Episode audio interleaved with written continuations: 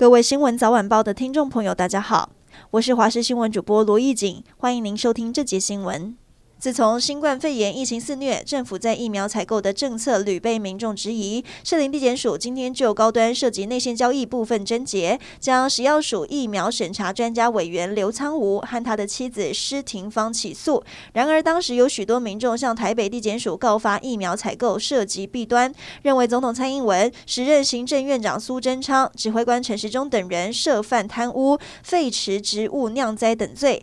律师甚至号召全民告发三个人涉及杀人罪。台北地检署到现在已经收到近七十件，目前这些案件全都由北检三名检肃黑金专组主任检察官负责办理。前总统马英九为期十二天的和平祭祖之旅将在今天画下句点。而在大陆参访期间，马英九不只公开谈及原汁原味的九二共识，也在不少场合提到中华民国，更在祭祖时称自己两度当选总统。另外，跟大陆学生交流时阐述中华民国宪法是一个中国宪法，台湾与大陆都是中华民国，也都是中国。不过，马英九的发言也在台湾引发热议。预料他今天返台之后，相关的议题还是会持续。延烧。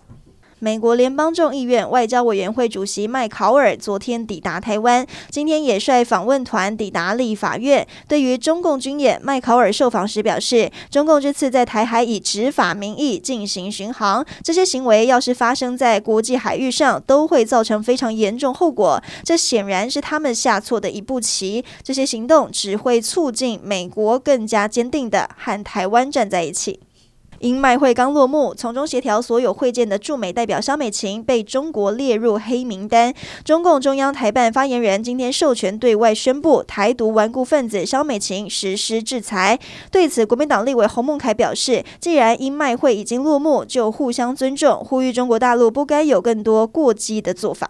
普发现金六千元，四月十号开始开放 ATM 领现，全台三千两百台邮局 ATM 都可以领。四月十七号开始就可以到邮局领现。中华邮政寄出分流措施，第一周四月十七号到二十二号，身份证或居留证字号尾数单双数分流措施，单数在星期一、三、五，双数在星期二、四、六到邮局临柜办理。年长者、身心障碍者可到友善服务柜台办理，不用分流。